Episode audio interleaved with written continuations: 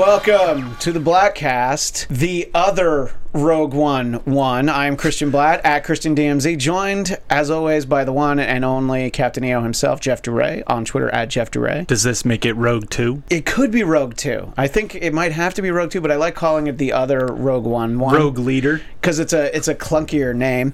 and uh, don't forget to like the Bladtcast on Facebook at Bladtcast B L A D T C A S T on Twitter, and of course bladtcast.com for all of your black casting needs. We are very excited to be joined once again by the one and only artist Dave Dorman, who is on Twitter at Dave Dorman, on Facebook Dave Dorman Art, Instagram Dave Dorman Artist, and you know what? You can find them all at davedorman.com. Dave, welcome back to the Bladtcast Thanks for having me. before we got started, there was a there was a little construction going on in the studio, and you had said you were glad to just not be there, having to work with all of us, and you're enjoying uh, some, I guess, summer-like temperatures there in Illinois. How how is it right now? Uh, sure, summer like if you live in the Antarctic. uh, it's uh, like like well, it's probably like 10 degrees. It got up to 15 this afternoon, Well- but uh, now it's close to 10. You know what it's like for those of us that live in LA. It's 60 degrees, and everybody has on mittens and winter hats and scarves and things. And Uh, I, I know that's why I wanted to brag to you about how wonderful it was out I know, here. look, believe me, very jealous. Oh, yeah. I woke up hemming and hawing just because it was overcast. I was like, what kind of terrible weather is this? Dave, you won't believe it. It rained yesterday. I think people took the day Oh, off no. work. Uh, anyway, well, we have all sorts of uh, great things to talk about, uh, but I do want to start with a very sad thing we have to talk about since the last episode of the Bladtcast that we recorded, and that is the passing of Carrie Fisher, who was only 60 years old. Adding to the tragedy was the fact that her her mom, Debbie Reynolds, died the next day, and since then she uh, Carrie was cremated. She'll be laid to rest with her mom, which that's sort of the the sweet. It's not even a silver lining, but it's the kind of a sweet ending to the story. All very surprising and uh, just not one of those people that you. Th- I mean, look, we all are well aware that Carrie Fisher lived very hard early in her life, and She uh, did, yes. You know, I think I unfortunately I guess it caught up with her, but you just didn't get that sense from her now. You know, I mean, she was out there so much. She's a character on Family Guy. She was in episode seven. I know she had filmed all of her scenes for episode eight. And I don't know. I just, you know, she had the one woman show a couple years ago, and they did an HBO special of it.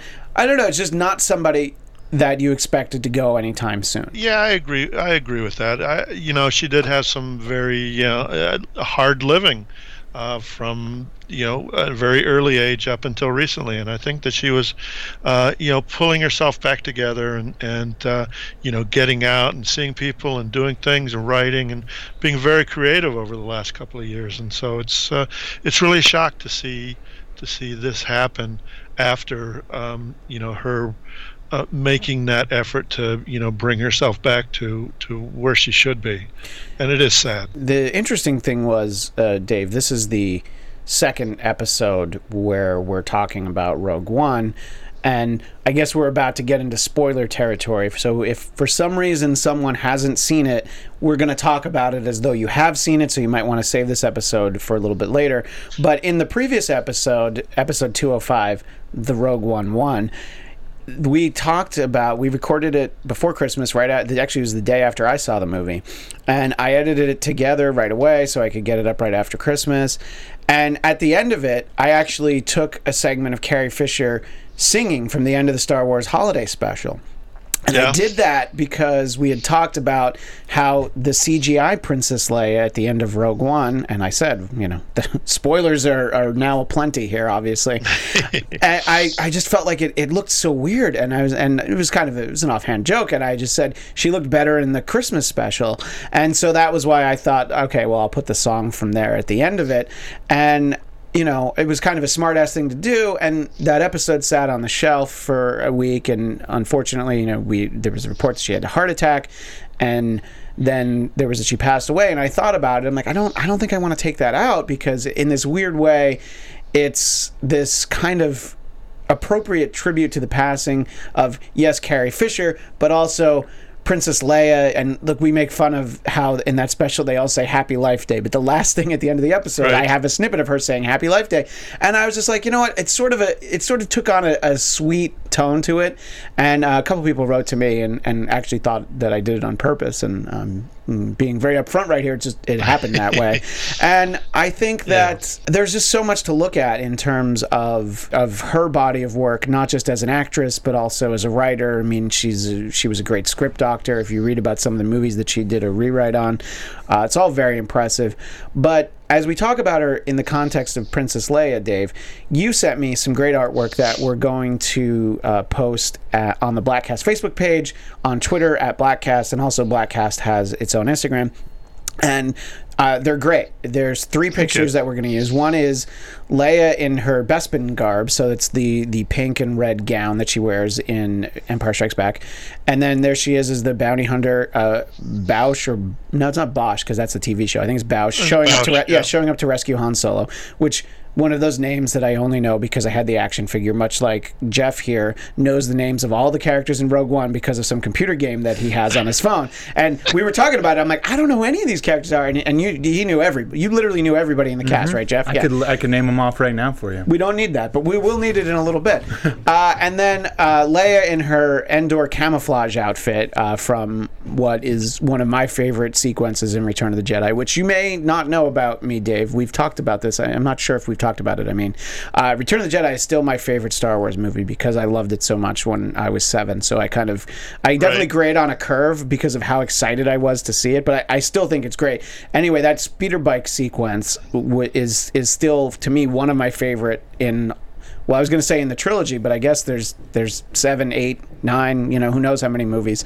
But still one of trilogy, yeah, of the original trilogy. It's still one of my favorite sequences, and you know, it's funny because the first footage I ever saw from Return of the Jedi. They like showed it on Good Morning America. It was like 40 seconds of the speeder bike chase, and I'm like, this is amazing.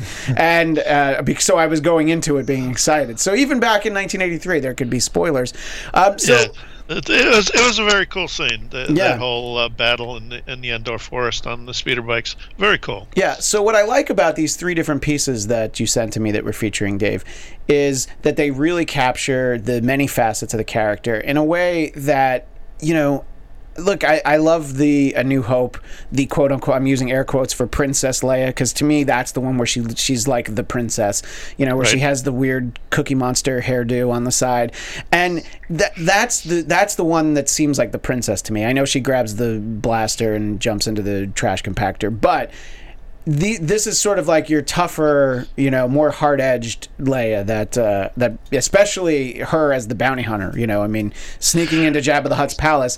I think a right. lot of people would pass that. Not just C three PO. A lot of people would be like, I don't want any part of this. You know. For, for me, you know, when I sent you those pieces, I I didn't want to do uh, the the usual, uh, you know, princess in the white. Yeah. Uh, uh, uh dress. No, and I really appreciate that, that it was and, not that and, that image. Yeah, yeah. and and then um, uh, Slave Leia, which you know everybody does. Yeah, look, I mean, I was I, I was seven when I saw Return of the Jedi, so uh, Slave Leia made a very important impression that will never go away. But yeah, I, that, lot, I, yeah, time, yeah, and all the little boys since then. I really also appreciated that you you that. Yeah, I really appreciated that you had a very different sort of it was it was a unique take these three different images talk a little bit about when you're doing these these characters and you know, you obviously they're established characters, so you need to take the time to make sure that they look like her, and they they're great. They look so much like her. Talk a little bit about that part of the process. You know, I I am not artistically inclined, so I just can't imagine being able to do that. But how how much time do you think it takes as opposed to say you were doing a piece of an original character versus one that we all know what it looks like. And you know obviously people will be disappointed if it doesn't look like them. Well that's the main thing is is not to disappoint the people when they're expecting uh, a character an, an, established character like any of the star wars characters to look like the actors. That's uh, a main part of what i do. And and what i specialize in sort of is is making sure that whatever i'm painting whether it be star wars or indiana jones or you know, Aliens or Predator or you know Sigourney Weaver or whatever. Uh, it's making those those characters be instantly recognizable uh, to the fans, and and them being able to to not try to figure out why the character doesn't look like the character. You know, the character that I'm doing looks like the actor or actress, and so that that uh, immediately eliminates some question in the viewer's mind. You know, why did the artist do it this way when they could have done it to make it look like the the actor or actress.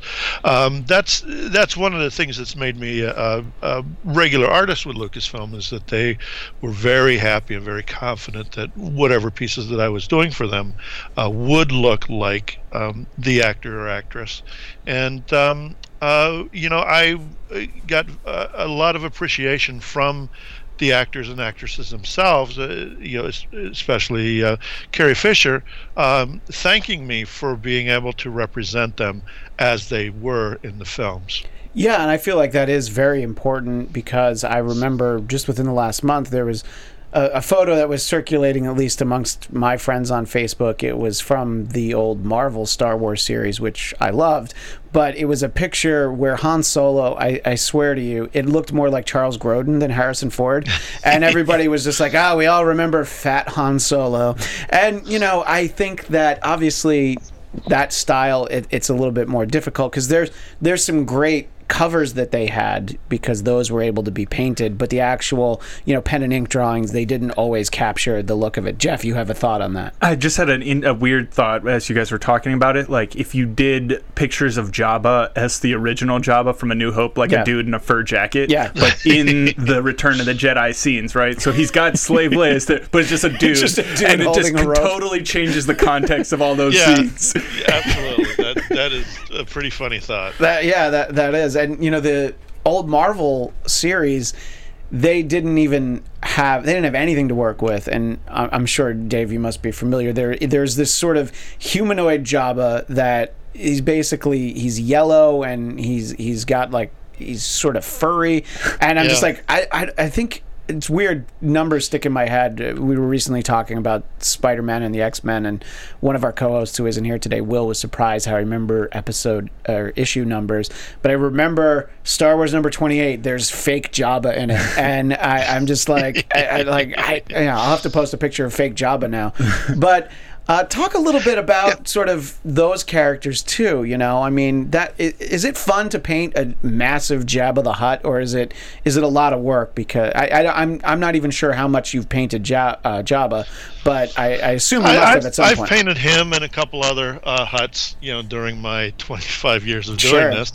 Um, you know, it's it's uh, uh, you talk about the old comics, the old Marvel comics, and and uh, what we were doing at Dark Horse, you know, beginning in 1990. Uh, uh, with Dark Empire and then proceeding after that.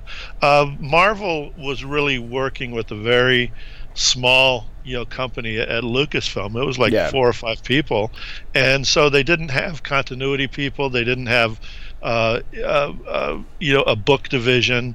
Uh, they were basically flying by the seat of their pants. Look, I just referenced the Christmas special. Obviously, the reins were not very tight on what was going out there. There's a part of me that loves the Christmas special because it's so misguided. But to be fair, that Boba Fett cartoon is actually pretty cool, you know. So right. it's you can't discount the whole thing.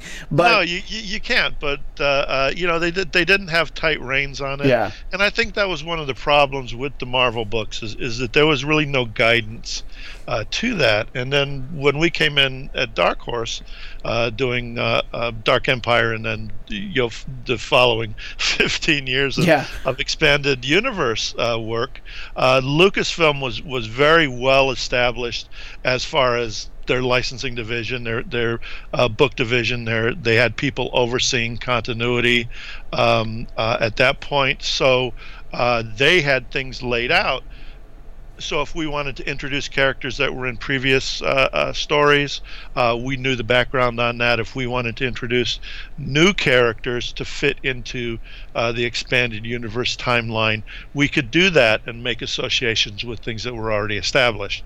So, uh, you know, we had it much easier uh, creatively because there was some constraint for doing the books unlike Marvel, which was sort of you know an open door, and they literally you know opened the door to anything that they could, including you know talking rabbits and and uh, yeah, which know. apparently George Lucas hated more than anything else. Jeff, I don't know if you're familiar, but in so the original Star Wars series, the Marvel series, it, it was a six issue adaptation of the movie, and then Episode Seven they started telling their own stories, and there was kind of like a Magnificent Seven, and amongst which, so it was Han and Chewie and a bunch of other characters, but there was also a giant green rabbit was one of them, and uh, so apparently George hated the green rabbit so much that there became at least a little bit of quality control at that point. But then that character's actually gone on to be featured in some of the you know the book anthologies and things. So there can even be a fondness for those things, and there were some of those uh, Marvel Star Wars stories that you know I was a kid reading them, but I really liked them, and I know that we talked about this last year, Dave, when we talked about sort of the the the Disney transition about how you know they pretty much shook the etch a sketch and all that stuff and is starting over again. But what I like to see is sometimes they appreciate the value in some of those characters, like the fact that Grand Admiral Thrawn is on Rebels this year. I was very Right. excited to have him introduced. You know, it's like I'd I'd like to see Darth Vader, but I also don't want him to use him out and. Having I, th- I think Thrawn. that's smart. Yeah. Um, you know, there was a lot of you know really good things um, um, being done. You know, both in, in Marvel to an extent, uh, but specifically with Dark Horse, because Dark Horse, you know, had a, a very good run for 25 years. So some really interesting uh, stories and interesting characters. So you know, when they announced that Thrawn was was going to be uh, in, included in the new canon, you know, I was very excited because that does sort of open the door a crack to you know some of the things uh, that the fans loved about the Dark Horse expanded universe that we may actually you know see uh, incorporated into the Disney universe. Um, so so yeah, fans are you know have that little bit of excitement right now to uh, to see some of that. I feel like uh, Lucas is always repurposing stuff from like old ideas, right? Like the whole Kyber crystal thing that's been uh, Oh, that was yeah. a, a big part of, Of Rogue, Rogue One. One, yeah. That was introduced in Splinter of the Mind's Eye. The whole like point of that was to find a Kyber crystal. Yeah. and Right. that was like the uncommissioned sequel they never re- or the sequel they never used, whatever it was, the book that they commissioned. Right. Right. So it's like I'm sure they're gonna keep anything that worked. if they'll they just think keep it drawing works, from yeah. it, right? Like uh, I forget now the name of the character from Shadow of the Empire, but uh, you know that that's a that was a great character, and of course that's between Empire and Jedi, so it's it's Right. it's sort of charted territory already. But as we saw with Rogue One, which is a great way to transition to it, that there are still plenty of stories to be told in that period. You know, the period that exists between the original trilogy. So this obviously is between the what's pretty much right before episode 4 i mean literally it goes right into it. But Yeah. it's filling that period between the prequels and the original trilogy. And i want to give you a chance to just dave talk a little bit about what you thought about it because uh, jeff and i we we really liked it. We'd actually planned on seeing it again today but uh, life kind of got in the way so we didn't get to see it again. But uh, i'm looking forward to still seeing it again because a second viewing of a star wars movie is always better for me because i can calm down a little bit because i'm always so excited like oh this is new star wars. You know it, sure. especially episode 7 i mean it had been so long since there had been a new star wars movie. And phantom menace when i sat down for that i mean it had been 16 years since there had been a new star wars movie. So you know getting to see it again will help. But uh, i wanted to give you a chance like i said to give us your thoughts on the movie as a whole and some of your favorite things about it. Um, well, you know, after seeing the movie, I I felt that I, I had a connection to these characters similar to the connection that I had uh, to Luke and Leia and Han, uh, in that I thought I thought that the characters were uh, well thought out. I really liked Jyn and Chira and and Baze and Bodhi. I, I and you know if we're doing spoilers, Yes, you know, we're definitely doing sad- spoilers, yeah. It's sad to think that we may not see these characters again. You could get Uh, Bodhi Rook in Rebels, though, right? Like as a, a an Imperial pilot training, he could he could have some sort of feature Oh in the Lucas yeah, universe cer- going certainly down. we could have prequels. Uh, yeah, we can see movie. we could possibly see them in the. There have been sort of rumblings that we might see them in the Han Solo standalone movie, which would Yeah. work because it wouldn't interfere with what happens here. And I like that we saw Saw Gerrera, who was of course in Clone Wars, and actually. Uh, this weekend we'll be making a return to Rebels, from what I hear. So uh, Right. I, I like sort I of hear- using hear some of those existing and- characters. Yeah, Uh, I'm not sure where Clone Wars, you know, stands in in the uh, canon, you know, with Disney. Right, but I uh, expect but, them to but, not go back and do a lot of stuff with the prequels, at least not for a while. You know, they seem yeah. to really be focused on the future and also the original trilogy. You know, they're sort of working in that timeline. But you're right, we could one day find out that the Clone Wars animated series, all five or six seasons of it, is like, man, that didn't really happen. But right. yeah, but it's great to but, see these characters. Know, I agree. Yeah yeah, as far as the, the movie goes, I was very excited uh, about it, you know, prior to going to the um, theater, and uh, I was not disappointed at all in what I saw. It was very much uh, Star Wars, uh, even though these were characters that we hadn't uh, seen before and weren't familiar with.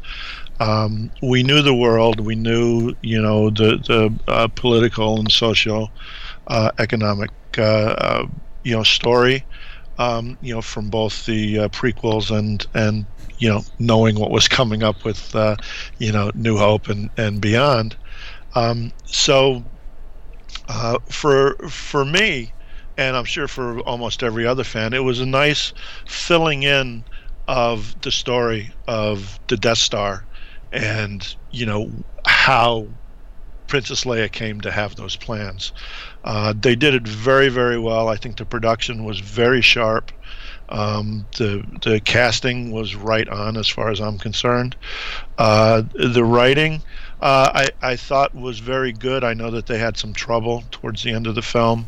Um, uh, I don't know, you know, how much trouble they had with it, but certainly it doesn't show up on the screen. Yeah, what we saw on the screen was great. I mean, there's there's a little bit about what they had to reshoot. I mean, if you see the original teaser trailer, there's whole sequences that you know, there's Jyn standing on that tower, and there's a Tie fighter that flies up right. right next to her. So there's a bunch of different things that you're like, well, I, I'm interested in just knowing what it was that did happen and what they changed it to.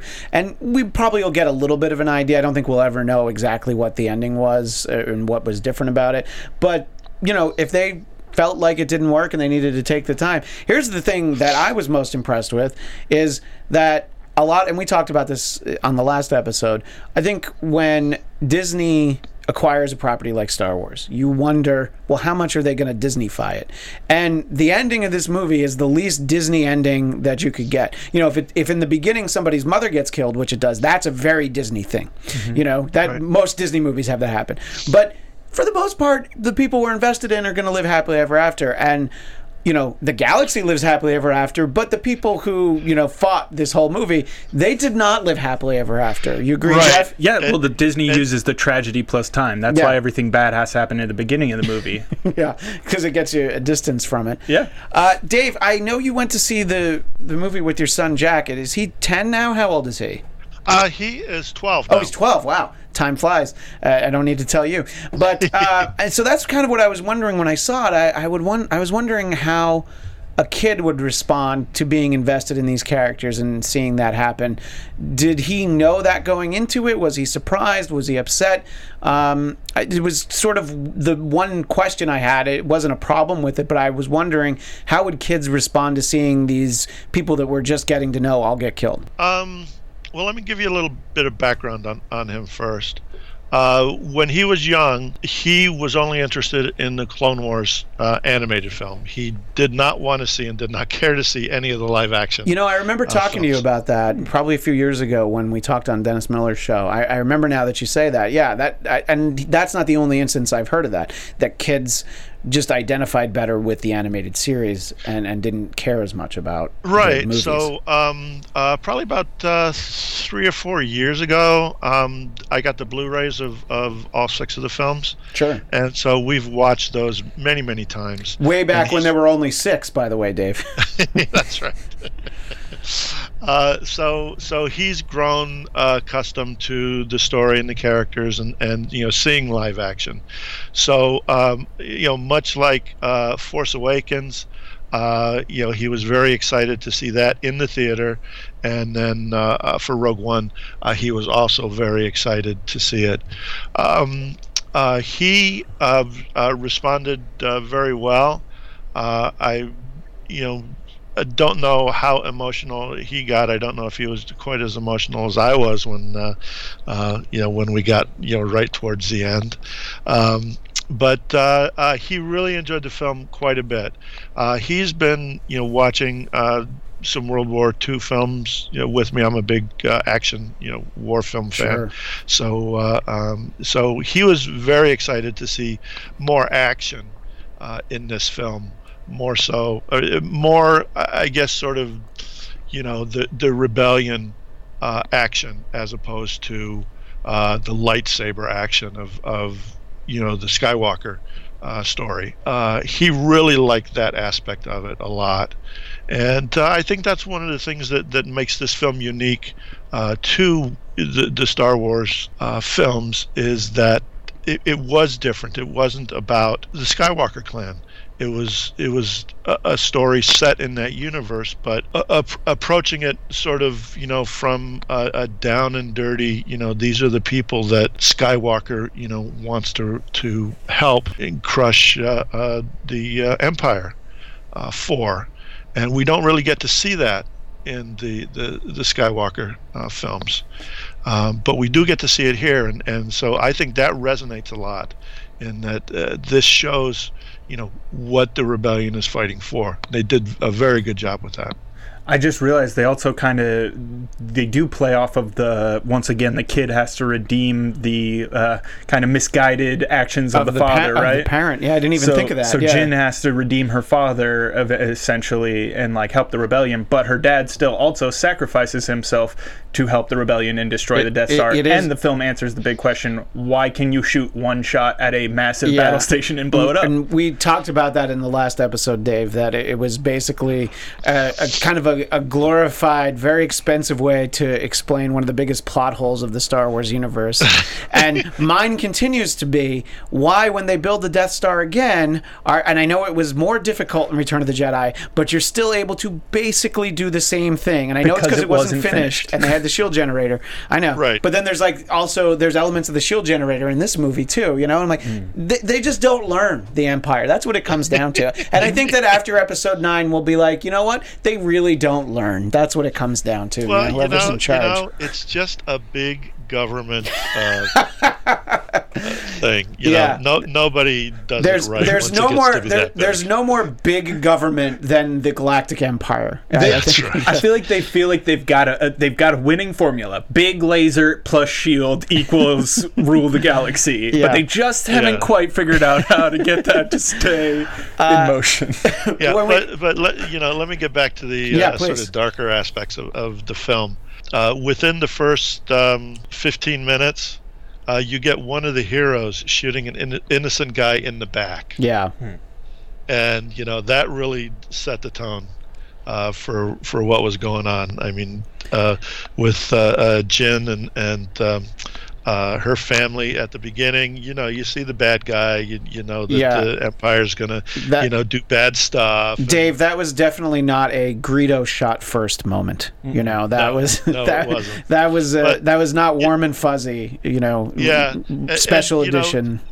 I, I i hate to say that it wasn't a t- surprise to see uh, jyn's mom get killed No. because that's part of the drama of uh, you, moving the story forward and having that uh, uh, that anger uh, in jyn but that was quite the surprise when Cassian goes into that alleyway and, and the guy's helping him and says, "I gotta, I gotta go, I gotta Yeah. get away." And then she gets That's shot. the it. Yeah, and he's like, "Well, we're not going to make it. So we're not going to make it if I bring you." So yeah. Yeah, No, and you're right. So- it is it is very dark in that way, and I think that's what makes it great as a standalone. You know, I mean, it's it, it's part of the universe, but it is not a trilogy movie.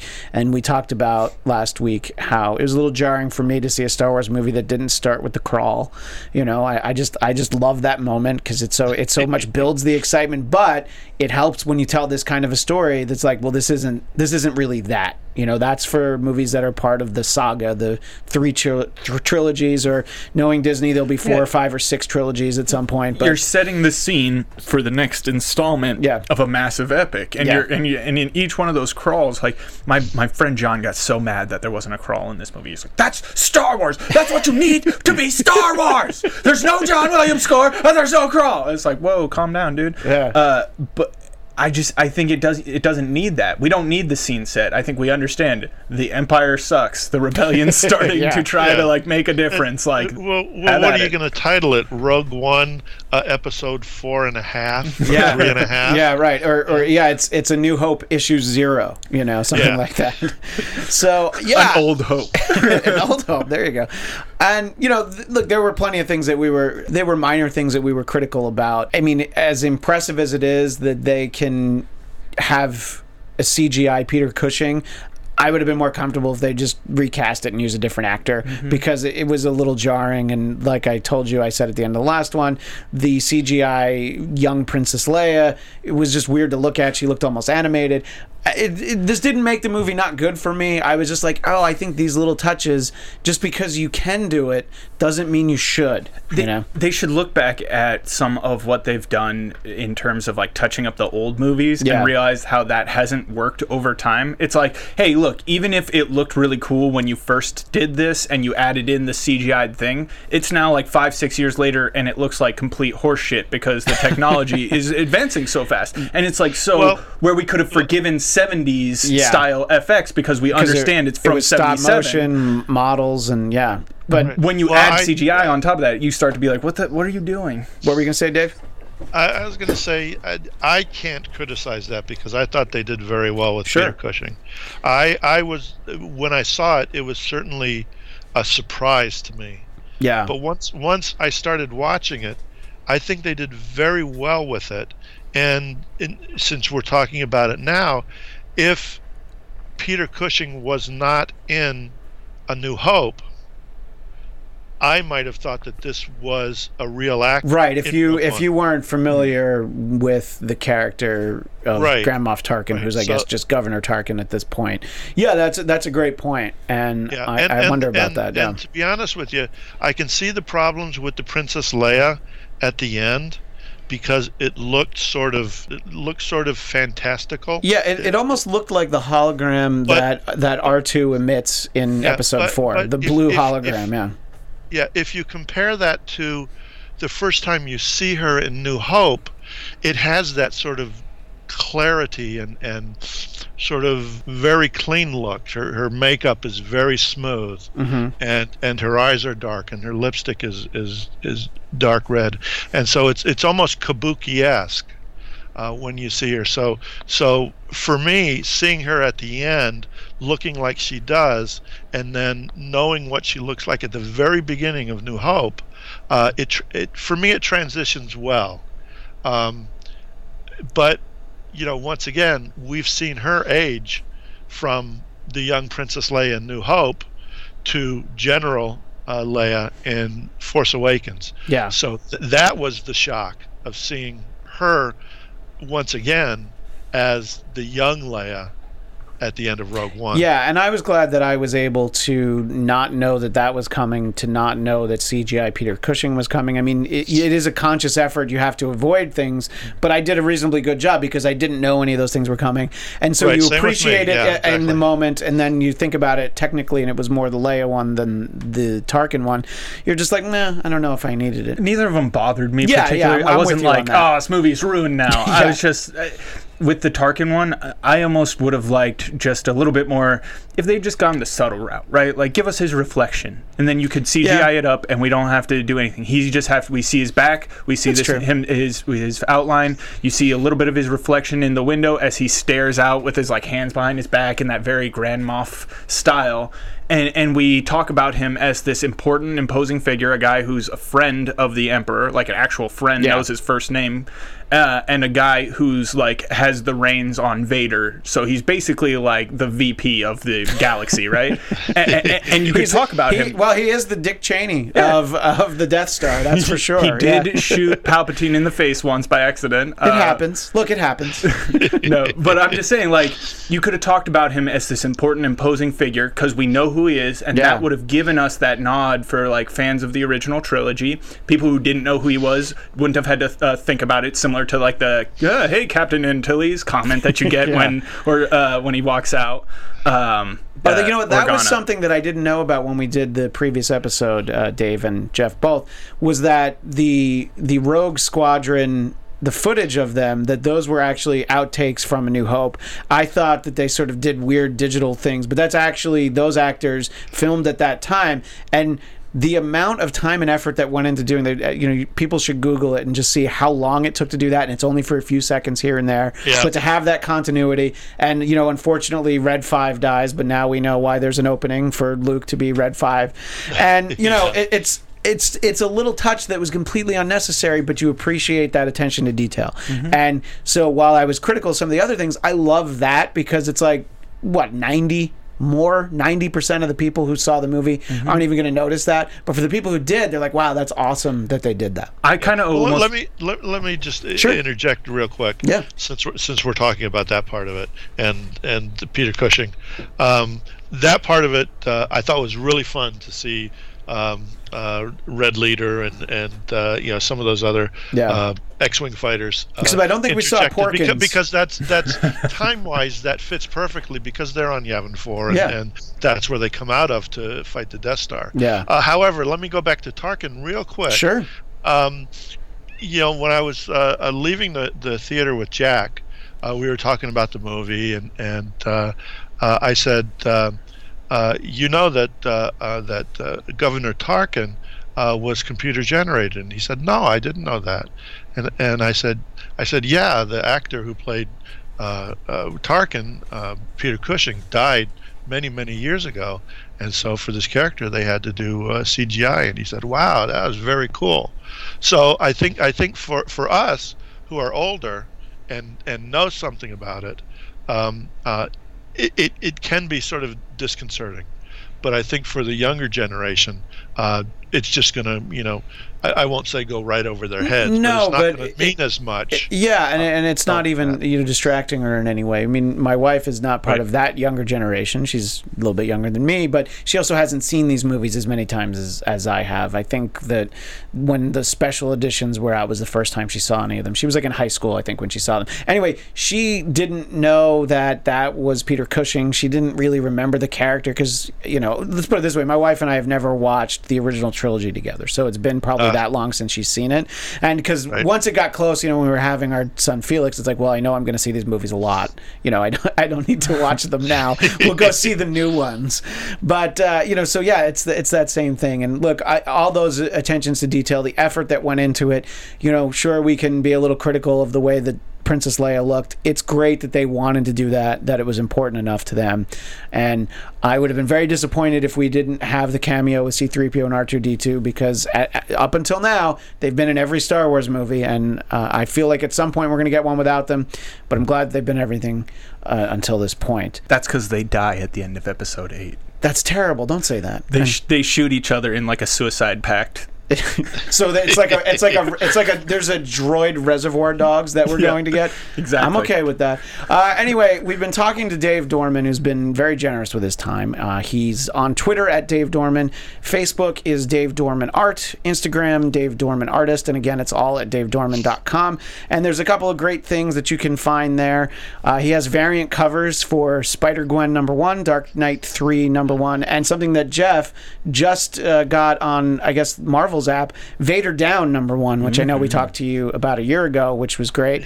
And uh, there's a uh, third and final book in the gi joe american hero series. Uh, you can find out about all that stuff at davedorman.com dave i'm glad we had a chance to talk about this movie. And you know if we don't talk before then i look forward to talking to you about episode 8 uh, you know in december. Absolutely, that's that's going to be great. all right well thanks so much dave and i'm sure we'll talk to you again soon thanks so much for being on the Bladtcast All right, thanks, guys. Joining us now, Bladtcast friend Jason Blair from the frozen tundra of Indiana. Jason, welcome back to the Bladtcast. Hey Christian, hey Jeff, how you guys doing? We're doing great. Uh, this is the all Midwest Star Wars Rogue One other one because we've got Dave Dorman and yourself here repping the Midwest, which we appreciate. Yeah, how's It'd be interesting to see if the Midwest has a different take on it than you coastal elites out there. If there's like sort of a Rogue One divide, but uh, Well, you know, it's funny because we were uh, trading messages before this, and I think that you have a really interesting take on the movie. As a Midwest nerd, it's a lot closer to where we are, but I wanted you to start off talking about what your mom thought about the movie because that's your average moviegoer.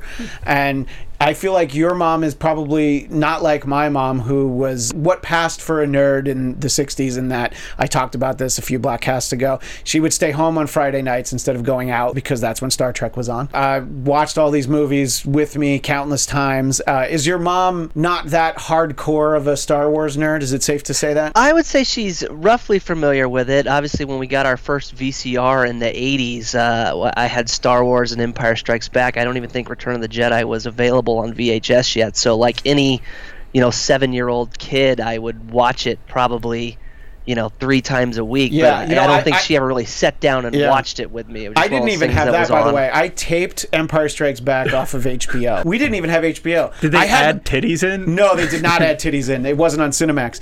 I had my neighbor record it for me because we didn't have HBO, and I was like, "Oh my god, I have Empire Strikes Back. I can watch." I didn't have Star Wars, but I had Empire Strikes Back, and yeah, Return of the Jedi wasn't out yet because this is such a crazy thing to think back on. VHS when they came out, they were priced for stores to buy to rent. So a new movie was like ninety dollars. What the fuck? yeah, you couldn't. I mean, you could. You could buy a movie if you wanted to break the bank.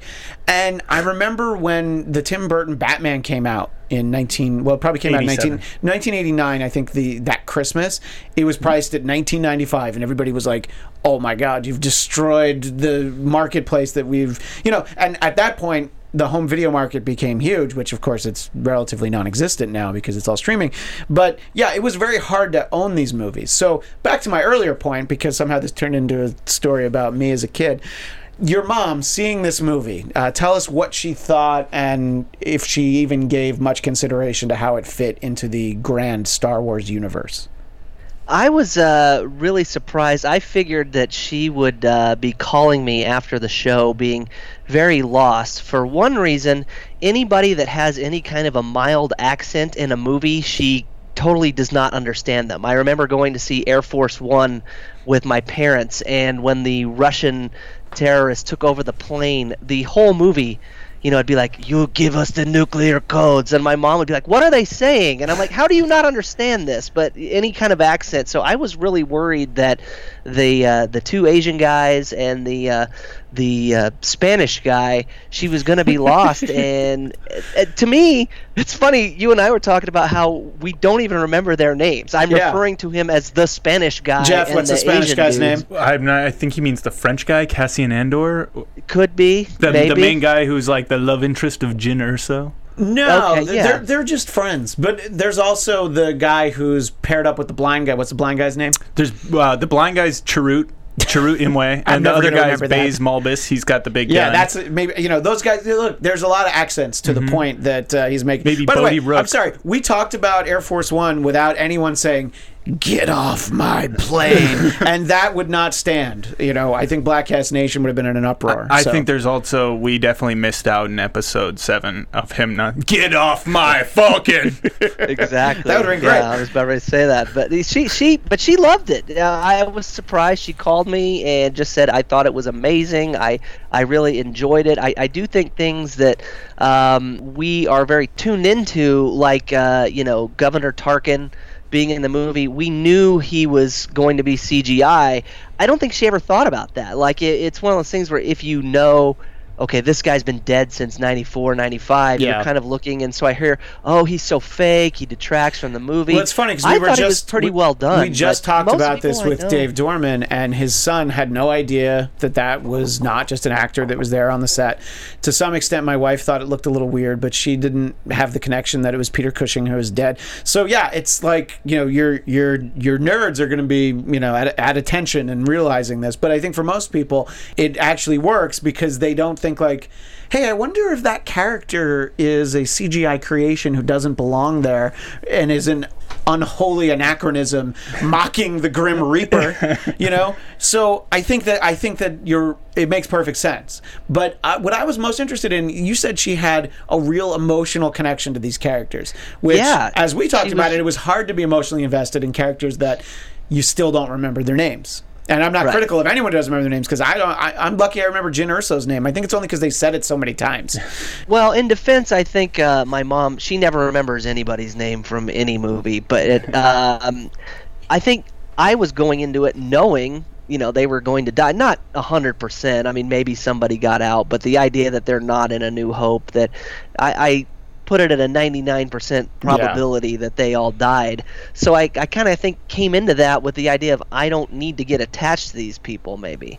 Um, whereas she was just totally shocked. She said that she cried at the end. She couldn't believe they all died. It was just hmm. so emotional, and they were on the beach, and and uh, it, it was just strange how I think maybe if I'd have come into it watching it with the sort of a blank slate I might have attached myself to the characters a little bit more. So I think um, that that's the beauty of these Star Wars movies, and that's kind of what they're going for too. At sometimes, right? Like you have all the nods for the people who are they're gonna pick every little thing, like oh, like uh, Senator Organa walked out of the room. I, I said this before, and yeah. says Antilles, like I know who that is, versus anyone else is gonna be like, oh, the background sound. Yeah. Right? Okay, there goes Jimmy Smits. He looks yeah. old.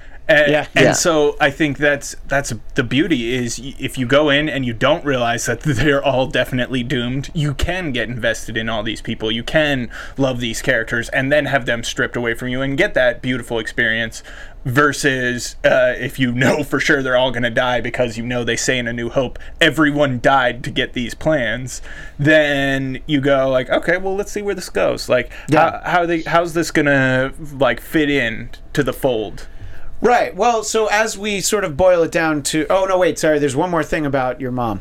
yeah. you told me something about your mom, which I thought was adorable because, uh, well, just say about a character that she really liked and how she said it to you, and I just thought it was very cute. She was talking to me about uh, the characters for so long, and she said, "Oh, and I just, I really liked the black guy, and I just had a connection to him, and." And I'm thinking for several minutes she's talking about Forest Whitaker, which I did not understand his character at all. I think you watched Star Wars Rebels. Or, well, Rebels and Clone Wars, that character was on. But yeah. Yeah. I mean, maybe that makes sense to you. I kind of thought he was a pointless character, so I was really surprised that she was so attached to him. And then she talks about his humor, and I realize five minutes after she's talking about the black guy repeatedly how much she likes him, she's talking about the droid that and you know, look, what? you told me that, and I said, look, I didn't notice he was black because I'm so evolved that I'm droid colorblind. So I didn't see him as a black droid I just saw him as a droid, Mrs. Blair. Okay. I believe they, they prefer African Judean droids. Uh, but I, I, I just thought it was funny though because look, that's a testament to the reality of that character that she had a connection to a droid character, mm-hmm. and I did like the funny, smartass droid, which is you know, look, it's droid it, droid Binks. Yeah, it's droid droid Binks. It's a far departure from Margaret Dumont from the old Marx Brothers movie, aka C3PO. You know, I don't I don't need that in all my Star Wars movies. So I liked this guy. But give us your thoughts. Now that we've talked enough about what your mom thought about the movie, which I think is great, and I think is a testament to you know how differently people watch these movies, even part of an iconic franchise like Star Wars. Now, as you saw the movie, did you know much going into it, or were you successfully able to be blinded by your uh, adorable three triplets who don't let you really catch much media that's going on. Yeah, if uh, you know, if it doesn't have to do with the upcoming premiere of Mickey and the Road Racers on Disney Junior, I'm uh. usually not up on what's going on. So. Um, I, I did see the the trailers, but I wasn't one of those people that watched it over and over and over. So I, I do think it's funny that after the movie and I listened to you guys on the previous podcast talk about all the scenes that were in the trailer that weren't in the movie. I didn't even remember. Well, to be uh, fair, I didn't remember it either until I was reading about it, and I'm like, oh yeah, I did. Like I do remember that that TIE fighter that flew up and Jyn was standing there not terrified by a TIE fighter. So it's interesting to know what that is. But yeah, I it's not like I remembered all of it. I, I successfully saw no trailers for The Phantom Menace before I saw it. If, if I was in a theater and it was about to come on, I walked out. I didn't know anything about it. And then I felt like I wasn't rewarded for avoiding trailers like that, that I always watched them when they came on after that. But I wouldn't seek them out and watch them time and time again. I've seen the trailer for Old Man Logan a lot lot more than I've seen any of the trailers for the Star Wars movies in recent years.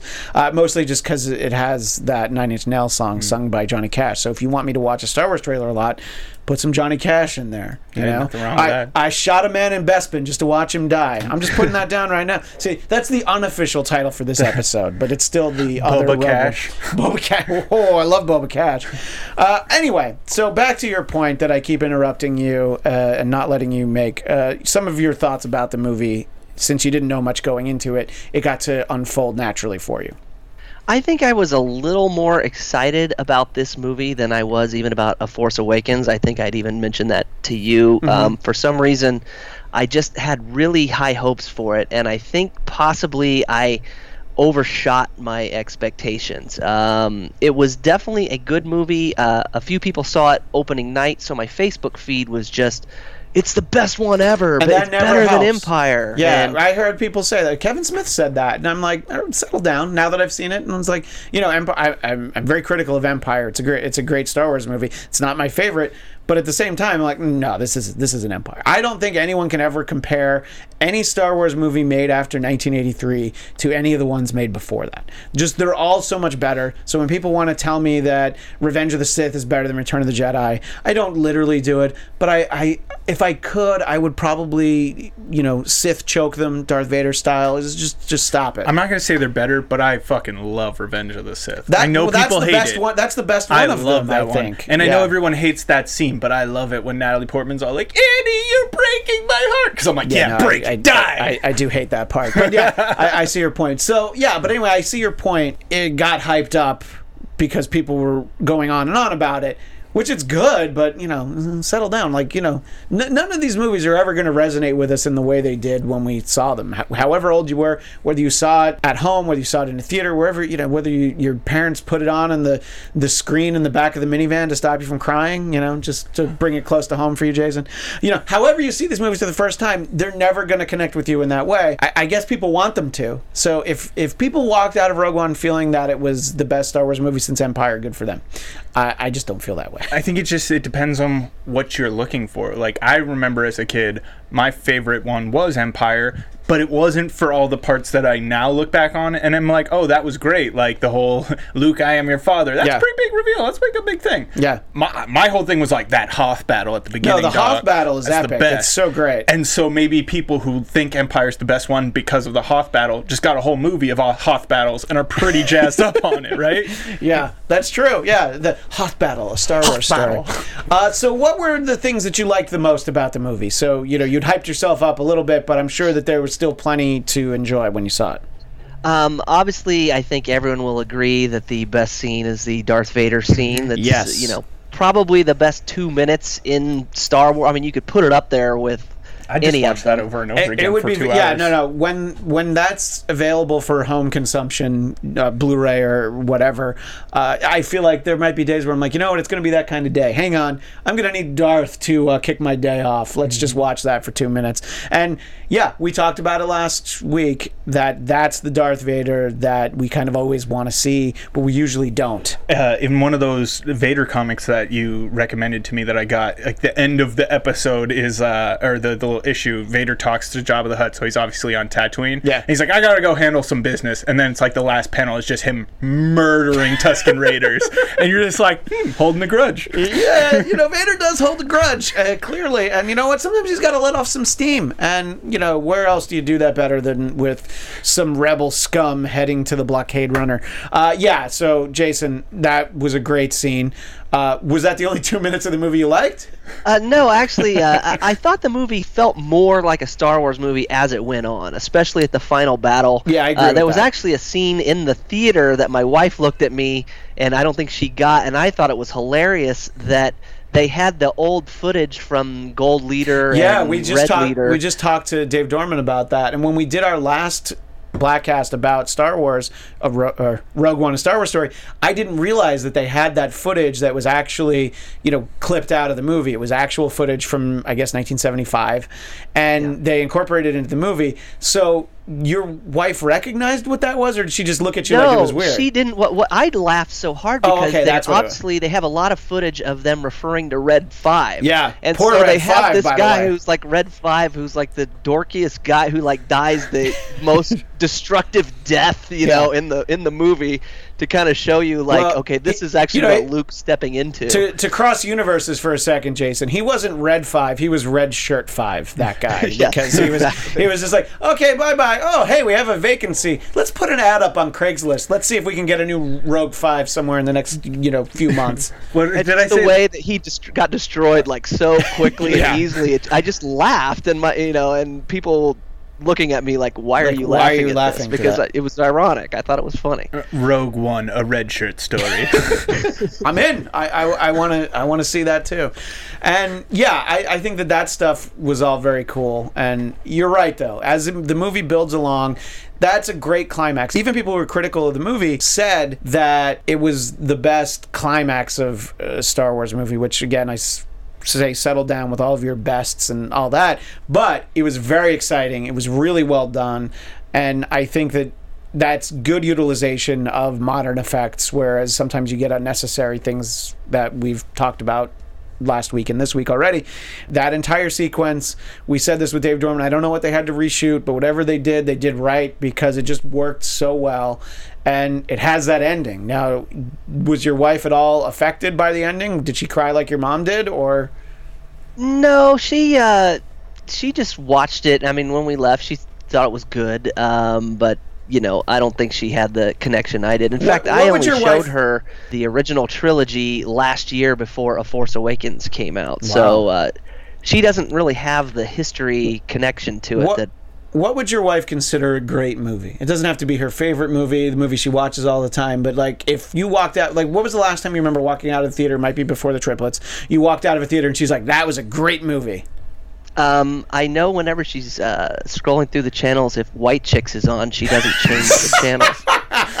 I knew I liked her. that the best part about that is, as soon as you asked that question, my mind jumped to a story that that just worked well with because it was I was in Croatia doing my semester abroad, and we were hanging out with this bartender, like made friends with him for the night, and he was like, "Yeah, I want to study film and like do film in America," and I was like, "Oh, cool! This is like a film school I went to essentially." So all these kids I'm with are like real, like working in the industry types, and he's it's like, "Oh, well, what's your favorite movie?" He's like, "How High" with Method Man and Red Redman. That's the greatest movie of all time, and we're like, uh, "Okay." I mean, I would say even in that genre, Half Bake is better. Yeah, you know, I no, mean, it's not a good movie. No! like Method Man and Redman would be like, "What the fuck's wrong with? How high are you?" oh, hi, how are you? So, if there was a White Chicks, a Star Wars story, then she'd be on board. Your wife, Jason. if if you could get one of the Wayans brothers in a in a Tie Fighter, or uh, you know, uh, Darth who's the guy, Vader the guy to from dress Brooklyn like Nine Nine, you know, uh, Andy Terry Samberg? Terry Crews. Crews. Oh, Terry Crews. Yeah, yeah, yeah. Yeah. Yeah, no, I think Terry Crews actually belongs in a Star Wars movie, and I don't know why. You know what? It's too bad that uh, I feel like Shawn Wayans a few years ago would have been a good young Lando Calrissian, but uh, Oh, Donald Glover's gonna kill it. I'm just saying before Donald Glover came along and we didn't know who he was, that that was probably Sean or Marlon's role to turn down. yeah, maybe. But I'm glad. uh, they by the way, complete complete detour, Jason. Last night on FXX, they had a rerun of In Living Color. And who do you think was the musical guest on this episode of In Living Color from 1992? 92. Uh, I don't know, De La Soul. Well, that's a good guess, but that was that's who did the theme song, Jodeci. who I Ah, know you're a huge fan of yes. Jodeci, and I was like. I forget what time it was your time. I'm like, I, I don't even, I don't think that Facebook Messenger would have woken you up, but for you to have to explain to your wife, oh yeah, Christian messaged me because Jodeci were on TV. Uh, I felt like I'm like, you know, I'll just save that until we talk during the podcast. I, I just cannot wait for us to be on uh, World's Greatest Tribute Band. As- oh uh, yeah, with Jeff our doesn't. Jodeci tribute. Jeff doesn't know about this. We're going to be a Jodeci tribute band called White Jodeci, and Oh, wow. I think there's room. You and Will are probably welcome. Bujenski's not, but uh, you guys would be welcome. Can I can I dress like the Asian dude from Revenge of the Nerds and just play an electronic violin? There's room. There's room for everything in our band. You know what? We don't discriminate, much like the real Jodeci. Also, earlier I was thinking about droids doing stand stand-up comedy and how they should add that into a Lucasfilm, just like R2D2 in basic, just being like beep boop boop boop beep boop boop. And then everybody, of course, understands him and laughs. Yeah, You know? Well, that's the same concept as having like several minutes of Wookiees growling at each other in the beginning of the holiday episode, is it not? Yeah, but you know, the holiday special is a classic, so that's the difference. So those were some things that you liked about it. Um, I know one of the things that we forgot to talk about last week, and I wish Will was here only for this reason because I don't miss him at all. But one of the reasons I wish Will was here was that he had a problem with the score, and I know Jason that was something that you felt was underwhelming. And since I've seen the movie. I've kind of looked into it a little bit. Michael Giacchino, who has done great score for J.J. Abrams in the past, he did all the music on Lost and in the the Star Trek movies, but he had I think about a month or maybe even a little bit less to get to the entire score, and unfortunately it shows because we're all used to the great John Williams scores of all the movies, all the prequels, Episode Seven everything. I think he even did the music for the Ewok movies, and I'm not kidding. I'm pretty sure he did. So it's like you've always had this great music. So if you weren't as accustomed to it, it might not stand out in this movie, but it really stands out that it, it's just, you know, when I was looking for music from the score to kick off episode 205, it was really hard to find anything that was remotely exciting. And I went I'm like, well, here's a lame, watered down version of the Darth Vader theme, the Imperial March. I'm going to go ahead and use that. And it wasn't easy. So, talk a little bit about the score and what you thought about it as the movie went along, and also now that you look back on the movie. Well, I think it just uh, goes with the tone of the movie. Uh, I, I think one thing is uh, I've been a music, yeah, magician, musician all my life, and uh, you know I, I- kind of pay attention to that type of stuff, and, and I do think that John Williams, it's it's hard to think about, but he's one of those guys that 500 years from now, he's going to still be a name that people remember, like Beethoven or Mozart. Uh, you know, if there's a uh, concert like a the, the Indy Symphony every year, they Yeah. have all these. Yeah, they know, do something like that at the. Hollywood Bowl, and you know, it's yeah. I mean, we don't even have time to go through a few of his greatest hits. Just you know, Jaws, Indiana Jones, Star Wars, we're done now. Superman. All right, Right. now we're done. You know, and and that's just like trying Harry to say them in like three seconds. You know, there's Right. so much, and he he was he's such a talent. I almost said was, but he's still around, and it's hard to live up to. And giving a guy a month to do it, if Yeah. they want to rescore it for the later releases, I think that would be great. And I hope they make some tweaks along the way. Lucas is just like, yeah, I told them to leave some shit fucked up so that they can re-release it. do a special edition, The- and the it's Rogue- all the same video. the Rogue just new, One uh, special edition. Yeah, exactly.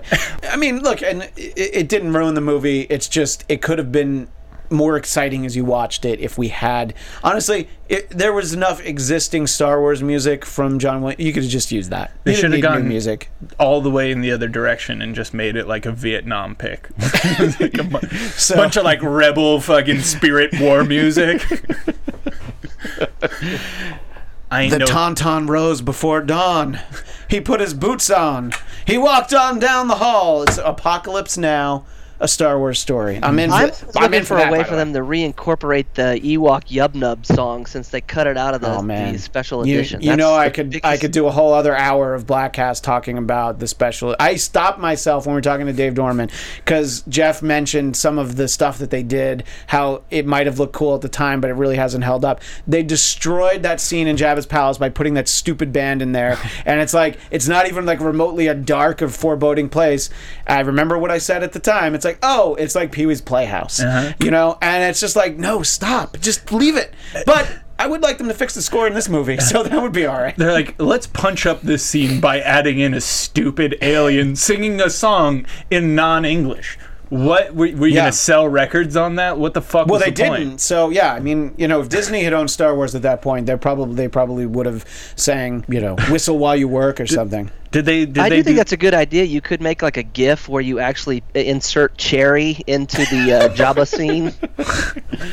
That I know that that was a problem. Are there other problems that linger with you, or you're able to kind of shrug it off, like, "Ah, it was an all right Star Wars adventure that I was able to enjoy," or are there things that stick with you that still bother you this long after seeing it? I would say it was better than all right. I don't mean to run it down like it Yeah. was, you know, terrible. It, it was a good movie. I right, think it's it was not solid. Star I- Trek Five, you know.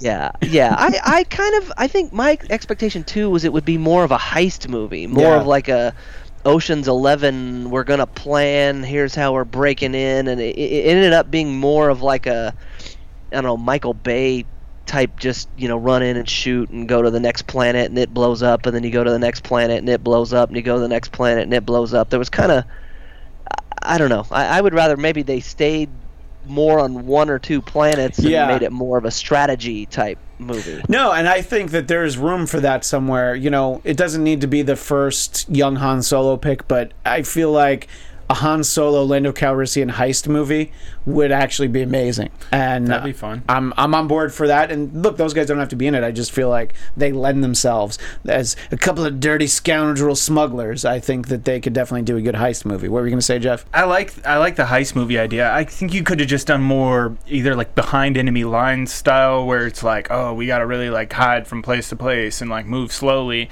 Or you could also have done like a from within the empire i- Yeah. in this story, like the the, the spies because they call them spies. Spy, you're not really a spy if you just run missions and like go do stuff. You're more of just like a trooper of some sort, right? Yeah. it, like because they talked about them as spies in A New Hope. So in my mind, these were like people who worked in the Empire, like people who were stormtroopers or like were some form of like pilot or whatever it is. These guys that we see uh, defecting in shows like Rebels, like Antilles, and again, who I keep bringing up, whatever. Uh, Somebody loves Wedge. but like I, I could have seen it being that kind of story. Not that it had to be, but I just think that would have been interesting. I, I really would love to see something from the perspective of like the Empire not just being pure evil. Yeah. Not because they're not pure evil, but from like the you know how you get those like almost justifications of like, well, here's the m- movie from the bad guy's perspective where they don't think they're being bad. Like these people who work for the Empire, what if they really felt like, hey, this is a peacekeeping space station to keep like people from fighting us, fighting each other, killing our friends, right? Like uh, soldiers style. Like the stormtroopers aren't just clone troopers. It's a band of brothers. Like these people are losing their friends, so to try and prevent that, they're trying to keep everybody from fighting. yeah. This movie actually did have me questioning the efficacy of the Empire because I know the whole idea was they ruled with an iron fist and they're bringing order to the galaxy, but that galaxy is pretty darn chaotic even when the Empire is running things. I mean, you've got Mos Eisley, there's all this illegality going on. You've got the Hutts, and and you okay? Well, that's Tatooine. It's way out there. Yeah, it's, it's but, on the you know, perimeter. the outer but then they go to all these Yeah. other planets the same way. They go to Jedha or whatever it's called, and all these other, and it, they all seem like it's just everywhere you go is a wretched hive of scum and villainy. So, Yeah. well, what is the Empire actually doing? well, it's a good You can't point. go to Coruscant and just like have the Empire, like the Yeah. royal guards walking down the street, and everyone just be like, "Oh, well, we can't do anything because we're."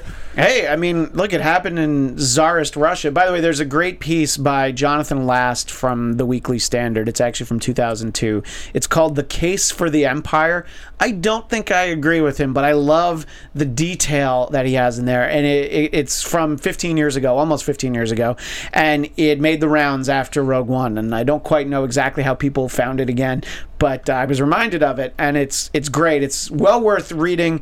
It's food for thought, let's put it that way. Again, it's called The Case for the Empire, and that's by Jonathan Last. You can find it at weeklystandard.com. And uh, Jonathan Last was at least once a guest on the Dennis Miller Show. So uh, I think I didn't know about that piece when we had him on, though, because otherwise I'm like, all right, I'm going to keep you on the phone for an hour, and we're going to talk about this for the Bladtcast. But speaking about talking for an hour for the Bladtcast, we're pretty much out of time. Jason, did uh, you leave any thoughts on the table that you want to get out before we go? Is there anything else that you want to chime in about the movie or about the Bladtcast in general? How glad you are that Will isn't here? Really, anything? I, I could talk all day. Unfortunately, I'm I'm uh, faced with what you guys uh, guys call a hard break. It's time to feed the triplets, so uh, Yeah. it's hard break time. So- Well, I explained this to my wife. Talk about, and I'll let you go after this, how in the multiple community, and that those are mm-hmm. families who have multiple births, the term they use to refer to people like myself who are, silly enough Yeah. to only have one baby at a time, what do they call us? It's a medical term, and uh, they are referred to as singletons. Singletons. I love that. Oh, Jeff, wow. is, Jeff is horrified right now. He's like, no, no, no. Oh, I'm Yeah. just I thought it horrified sounded that weird I'm. myself, considering that I am a singleton myself. I'm like, what does that say about me? yeah, but, what uh, does that say about you? Common term. I, I'm just looking at Christian horrified that I would associate with a singleton like him. No, that's true. Well, Jason, thank you so much for uh, joining us. You're not on Twitter. I know you have one, but I'm not going to promote it because you don't use it. If you ever start using it, we'll start promoting it. But Very good. I, don't, I think you don't want Bladtcast listeners tracking you down on Facebook, so I, I guess I won't tag you in the post. You get upset when I do that, so I don't get upset. It's you know, fine. You If- know who you're most people can- upset about asking you for a friend request is that guy uh, Blaze, who's a listener to Michael Housem's show. Oh, Blaze, Blaze has got to leave me alone. Blaze but anybody from- else can send me a friend Yeah, but request. Blaze from Grand Rapids, Michigan, all of them. leave it's you not alone. an open invite, but uh, you know, yeah, you tag me, send me a friend request. Uh, He's very friendly, you know. Look, he's he's in the house. Uh, some part of the day the kids aren't there. The rest of the day they are. So you know, if if you want to send electronic missives to him, he'll appreciate it.